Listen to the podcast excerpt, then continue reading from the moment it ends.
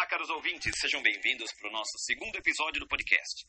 Como falamos no último, nós vamos tratar de organização de estudos. Mas afinal de contas, o que é organização de estudos? Eu sou o professor Robson Santos, professor aqui do SENAC, Centro Universitário Santo Amaro. Falar de organização não é muito fácil para mim, não, porque afinal de contas eu não sou lá um grande modelo de organização. Eu juro que eu tento, mas tem hora que eu me organizo na minha bagunça. E organização é algo extremamente pessoal. Cada um de nós tem um jeito de se organizar. E estudar demanda essa organização. E aí também entra as nossas dificuldades. Será que nós conseguimos organizar tudo dentro do tempo que nós temos? Aliás, no próximo episódio nós falaremos de organização de tempo. Estejam conosco no episódio 3 dos nossos podcasts.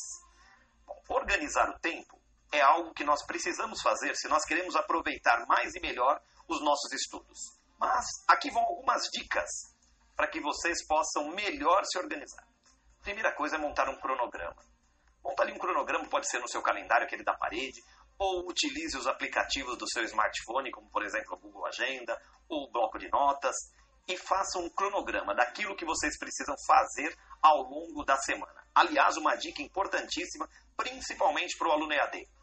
Eu tenho muitos alunos que acabam falando comigo o seguinte: Olha, professor, primeiro eu vou fazer toda a matéria X para depois fazer a Y. Não façam isso. Se organizem para que diariamente vocês dediquem um tempo para uma das disciplinas. Se vocês estivessem estudando num curso presencial, a cada dia vocês teriam uma disciplina diferente. Então imaginem que para organizar o tempo é a mesma coisa. Então no primeiro dia, vocês trabalhem com a disciplina A, no segundo dia com a B e assim por diante. Montem um pequeno cronograma para isso. Outra coisa importante, estabeleça pequenas metas, mas não aquelas metas impossíveis. Ah, eu vou chegar em casa às 23 horas e vou ler um livro de 300 páginas. Você sabe que você não vai dar conta, e isso é altamente frustrante. Então estabeleça pequenas metas de acordo com a sua disponibilidade. Outra coisa que é importante, organize um local específico para estudo. Ah, mas eu estudo comendo, jantando, é, plantando bananeira. Não é por aí. Você precisa ter o seu espaço de estudos. Organize os materiais de acordo com seu cronograma, suas metas e as suas prioridades. Ah, tem mais uma coisa que é talvez a mais difícil. Desligue-se do WhatsApp, das redes sociais. Desligue-se do telefone. Aquele momento é para você se dedicar aos seus estudos.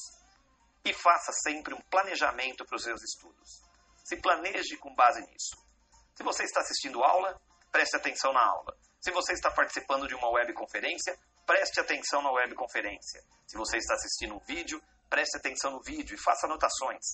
Porque nem sempre nós conseguimos voltar para assistir de novo aquele vídeo, para retomar uma web. Por isso é importante cada vez mais aproveitarmos o tempo que nós dedicamos ao nosso estudo.